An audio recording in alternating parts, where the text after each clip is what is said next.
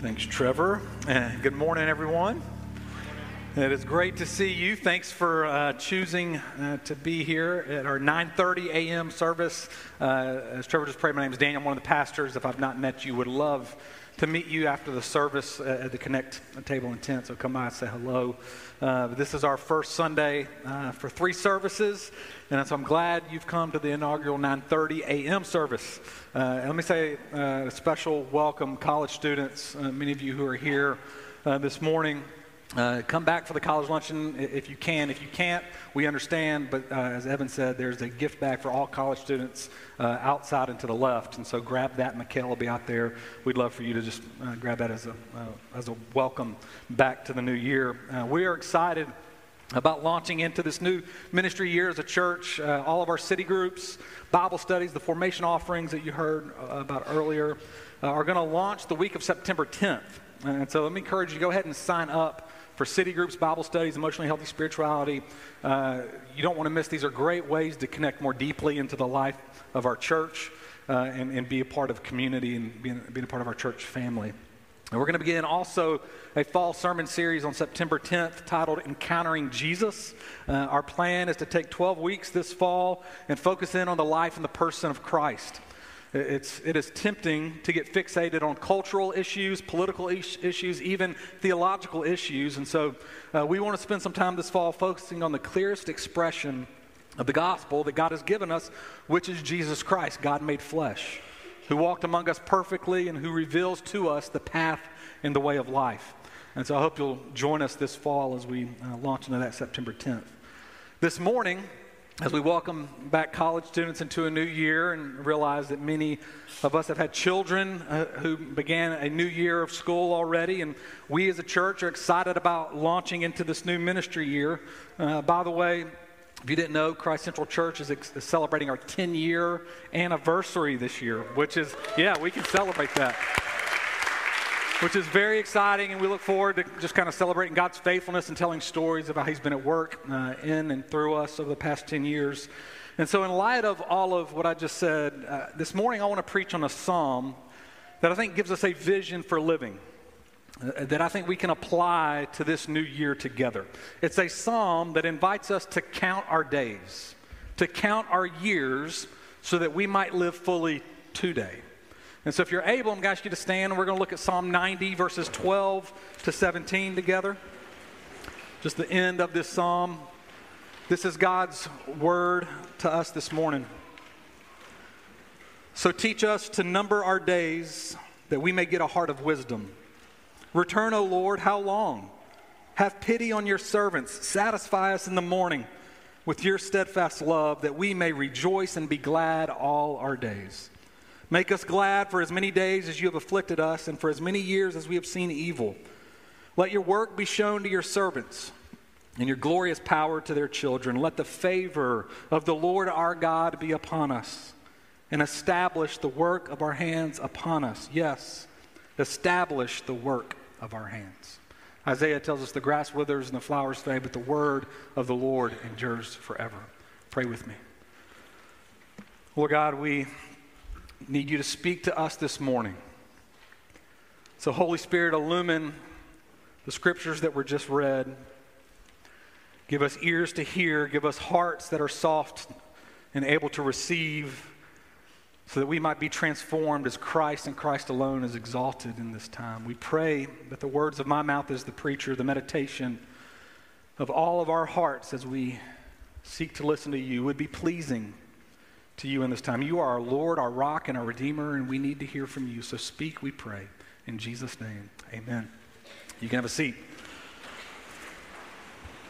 Well, a few weeks ago, uh, I was with a group of seven friends, and we were primarily together uh, to play golf. But it also happened to be my 45th birthday. Uh, 45 is getting real, getting real. Uh, and after this round of golf, a, a good friend got attention of the table and he said, Okay, birthday man, uh, as you look back at the past year, what is something that you've learned or something that's become more true of you? It was a great question. It caused me to pause and to reflect on the past 365 days. And I answered, and then I proceeded to say, wait, wait, I don't want to be the only one to answer that question. I want all of us to answer that question. I would love to hear from everybody what's something that's be- become more true for you or something that you've learned in the past 365 days. And everybody went around the table sharing uh, the, their response. And it was a great night, great conversation as we reflected on the past year. You know, birthdays have a way of making you stop and literally count your days. I am 45 years old and 16 days. I've been alive for 16,452 days. Now, birthdays aren't the only thing that make you stop and count your days, anniversaries can as well. My wife and I are cele- celebrating our 12 year anniversary, 4,383 days married. Come on, you can come on with that one. Don't clap for 45, you can clap for 12, right? As a church, I just said we're celebrating our 10 year anniversary, 3,653 days as a church. And I think there are other important markers like the first day of school, the last day of school that can make you count your days. Having a grandchild or entering into retirement can make you pause, reflect, and count your days. Now, depending on where you find yourself in life, we can all treat time differently. In a very general way, if you are in your first third of life, here this morning, which means I would characterize that as under 30. Uh, you can tend to think you have all the time in the world, tons of life before you.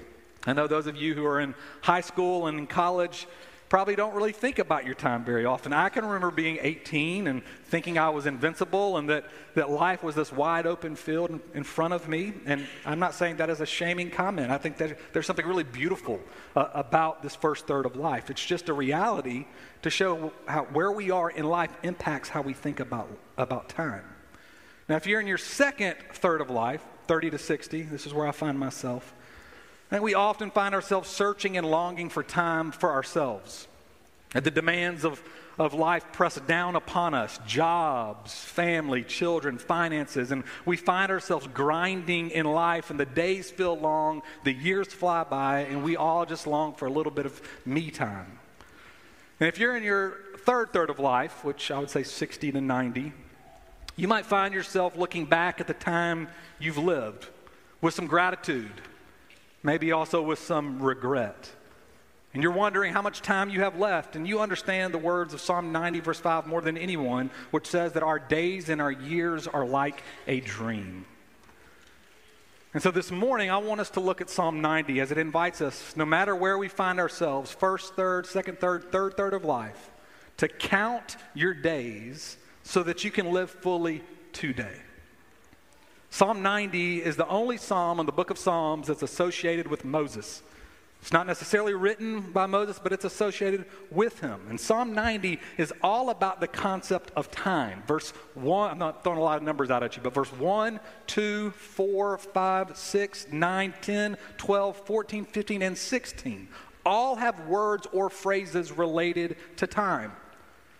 And it says it's associated with Moses. It's of significance to realize that in God's providence, Moses ran out of time, dying before he ever entered the promised land. Yet God would remain faithful to his promise to lead Israel into the promised land. And then Israel, who would be reading these words, would later find themselves in exile under the rule of Babylon and Assyria because of their rebellion. And Israel would wonder what God was doing and if God would restore them as his people and in their land. And, and so here's what both Moses and Israel knew firsthand life is brief, and life can be filled with pain and suffering. That we do not know the days we have here on earth, nor do we know what those days will look like. Now, they also knew that death was coming.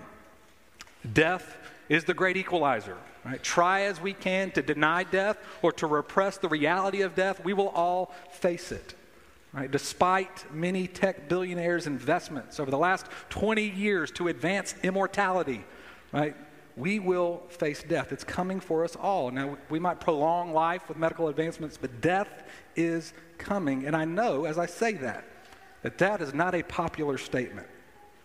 In an essay titled The Pornography of Death, anthropologist Geoffrey Gorer argued that death has replaced sex as the most taboo topic of our modern age. It's the most taboo topic. We live in a culture that tends to deny death and rep- repress the reality of death. So, two things Moses and Israel knew life is tragic, death is coming.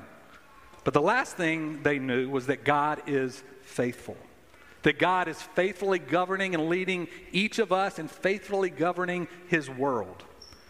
And when I answered that question on my 45th birthday, of what I had learned or what had become more true in the last 365 days, I said these words Life is tragic, God is faithful. And I unknowingly was referencing Psalm 90. I hadn't, hadn't begun to prepare for this sermon yet. But my answer to my good friends is that in the past 365 days, I have felt the pains of this world in more acute ways than ever before.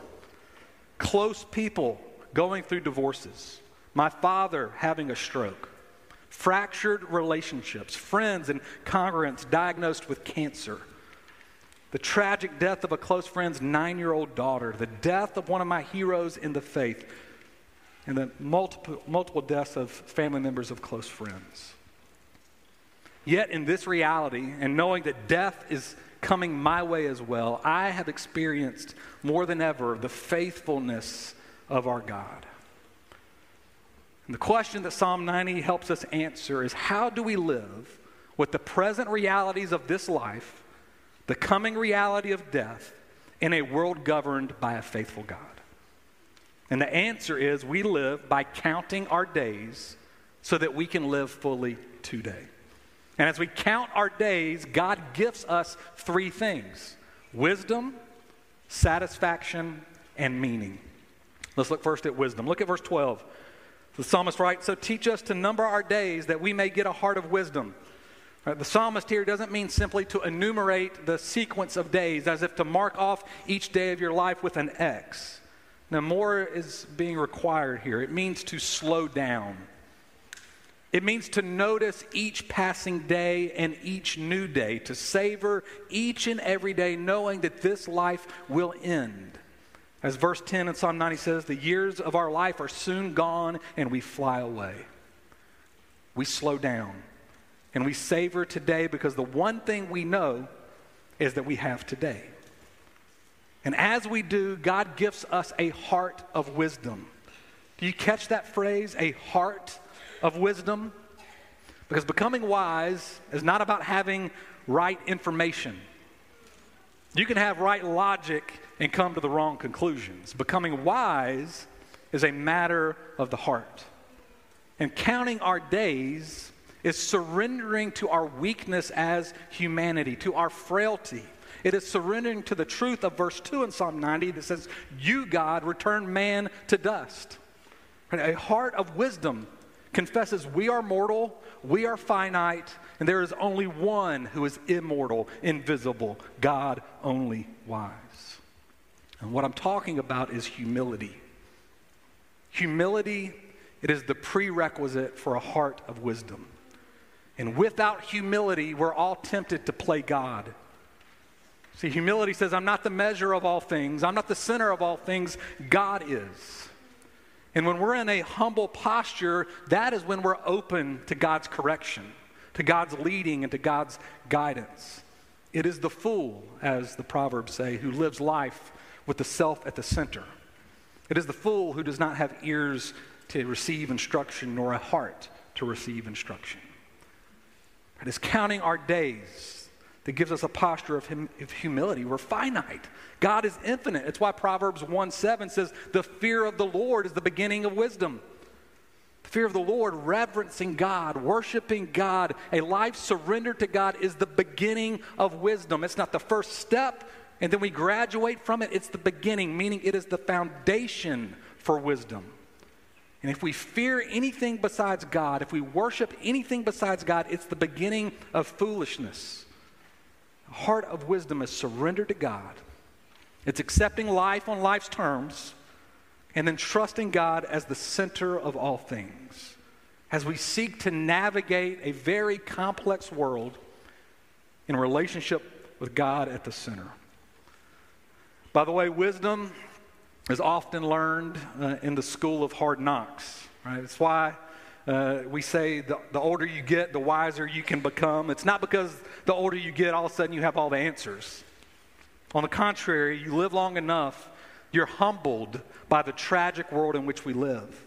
You're humbled to learn you actually don't know as much as you thought you did. Wise, wise people aren't those with all the answers, it's those who are humbled and surrendered to God. A heart of wisdom accepts life on life's terms, life as it comes. It's a gift that God gives us as we count our days and we seek to navigate today the very complexities of this life as God is in the center of our life. The second gift that God gives us for today is not just wisdom, but it's satisfaction. Look at verse 14. So satisfy us in the morning with your steadfast love that we may rejoice and be glad all our days. Mick Jagger famously saying, I can't get no satisfaction, right? I can't get no, right? No satisfaction. My attempt to sing. That's the one time I'm going to sing. I'm just kidding. Um, thank you. uh, but we all, all have this just longing to be satisfied, to be glad, to be happy, to be fulfilled. And we spend our life chasing it but we look for it in all of the wrong places.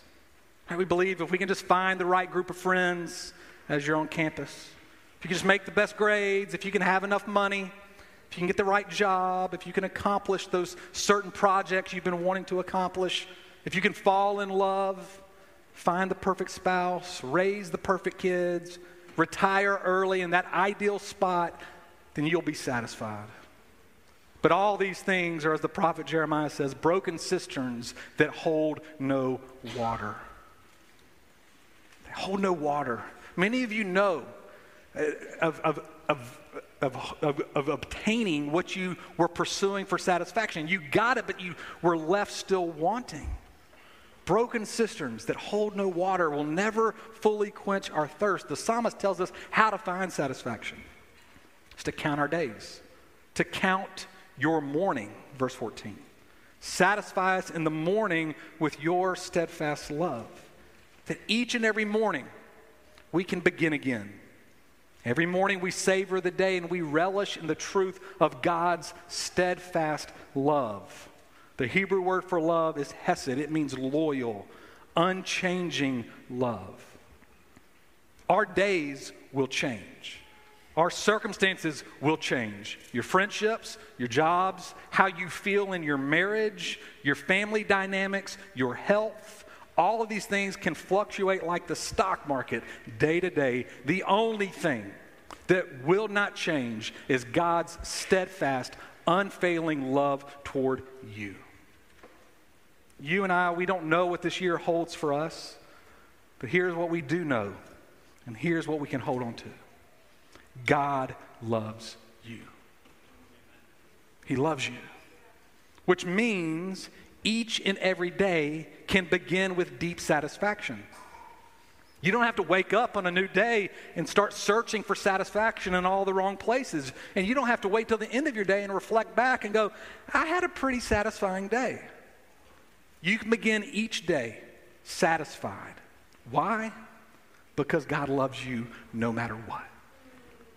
You can wake up every day, and the first thing you do is remind yourself of God's steadfast love. Brothers and sisters, do you, do you believe this? That no matter what happens in your life and around you, God is loyal and He's steadfast and He's unchanging in His love toward you. So let me encourage you this week to try something. Each morning, I want you to wake up and the first thing that you do is pray, God, satisfy me this morning with your steadfast love. God, satisfy me deeply with your unchanging, loyal love, and may God gift you satisfaction as you pray that. The last thing God gives us when we count our days is not just wisdom and satisfaction, but it's meaning. Look at verse 17 says, Let the favor of the Lord our God be upon us and establish the work of our hands upon us. Yes, establish the work of our hands. As we begin a new day, we count our days so that our days can count. We all want our days to matter. We all long for meaning in the things we put our mind and our heart and our energy and life toward. And so we can pray God, pour out your blessing, pour out your presence on us, and establish the work of our hands. Now, this word establish in Hebrew, it means to endure or to last. It's the reversal of the imagery that we see early on in Psalm 90 that speaks of life in our days as fleeting and being swept away, something that fades and withers. Verse 17 is a picture of restoration and renewal. So here's what the psalmist is saying is as God blesses us, as God pours out his presence upon us, we enter today personally renewed, satisfied in his love, fearing the Lord and walking in wisdom and then we contend for a world that is broken and filled with darkness. We contend for the world knowing that our days count. We enter our classes and our jobs, our houses and our neighborhoods and our grocery stores. We interact with classmates and coworkers, with our children and our neighbors and our friends and our strangers. And we carry with us God's presence. And we live with hope and vision of seeing what is broken and darkened, reversed and undone. We seek to see God's kingdom come to earth as it is in heaven. And the promise of verse 17 is that all we do in and out of love for God and love of others and for God's kingdom will remain. It will endure. Do you want meaning? It's found in living for the unshakable and enduring kingdom of God as you love all people and as you live in all places and spheres that He has placed you. And so, my prayer for you as you begin this year is no matter where you find yourself, in the first third or second third or the third third of life, is that you and I would experience the presence and the favor of the Lord our God in very real ways. Alone with God in His Word or in prayer, or when you're walking a trail or when you're with community in a Bible study, or you're around a dinner table, or when we're here on Sunday mornings in worship and prayer and word preached and sacraments administered, that God would bring deep personal renewal in all of our lives, which would lead us not to just live as mere consumers in this world. But to live for God and to contend in each new day for God to bring renewal to all people and in all places because your life and my life matters. Your life counts. I've been praying, verse 17, for Christ Central Church over the past number of months as we've been getting ready for this year. Our staff and leaders have been praying this for this new ministry year. It's our 10 year anniversary. We count 3,653 days. And I'm praying that God would bring deep personal renewal that leads to corporate renewal, that fuels each of us to live for what counts. So that by God's grace, He might establish us as His church in this city for not just 10 more years, but for 100 plus more years. That God would establish the work of our hands. Psalm 90 is associated with Moses. I imagine an old Moses looking back over his life, and he's telling Israel, the people of God, Count your days. Life is brief, it's full of pain and suffering. Death is coming, but God is faithful. I had the privilege the last six years to gather with a group of 10 pastors uh, annually to spend a day with Tim Keller, one of my spiritual heroes. He died this past May. And this past January, we were together with him, and he said to us, Kathy, his wife, he said, Kathy and I, would never want to go back to the life we had before I was diagnosed with pancreatic cancer. So, the past number of years, as I have faced death, it has not only changed my prayer life and my spiritual life, it's changed everything. And then he said, We, ha- we are having so much uh, of a better life now than ever. He said, The presence of God is more real to him than ever. Each day is a gift treasured as he rested in God's love, knowing that death was soon coming, but that he would then be face to face with Jesus. Tim Keller's last day on earth was May 19th, 2023. He lived 26,536 days. And he shared with us that his best days were spent counting his days, knowing the pain of this world and the reality of his coming death, but he was resting in the faithfulness and love of his God. Last week, I was able to go to his memorial service in New York City. Some of you streamed the service, and Kathy got up and she shared these encouraging words with everyone. She said, I, I share these words with my children, and I want to share them with you. She goes, Tim's grave is over here in New York, tucked away. She said, Please, I don't want my children or any of you going and looking for Tim's grave so that you can start talking to Tim as though he's six feet underground. You will be talking to someone who's not there. He's not dead, but he's alive. And he's with Christ and in his kingdom. Brothers and sisters, Jesus lived, he died, and he rose, and he's going to come again. And this good news declares that death has been defeated and death has lost its sting. Pain, sin, and evil will not prevail. Christ and his kingdom will. So, no matter what today holds, no matter the changes that take place from day to day, count your days to live fully today. Look to Jesus, and may the Spirit of the risen Christ fall fresh on us. May the favor of the Lord our God rest on us that we might live with wisdom, deeply satisfied in His love, and that He would establish the work of our hands. Let's pray. Lord God, I ask that you would give us the humility that then leads to wisdom. Lord, give us a deep, deep satisfaction in your unchanging love. And Lord, would you renew us and strengthen us so that as we're sent out today and every day to live with meaning and purpose, to love you, to love others, and live for a kingdom that is unshakable and enduring. It's in your name we pray. Amen.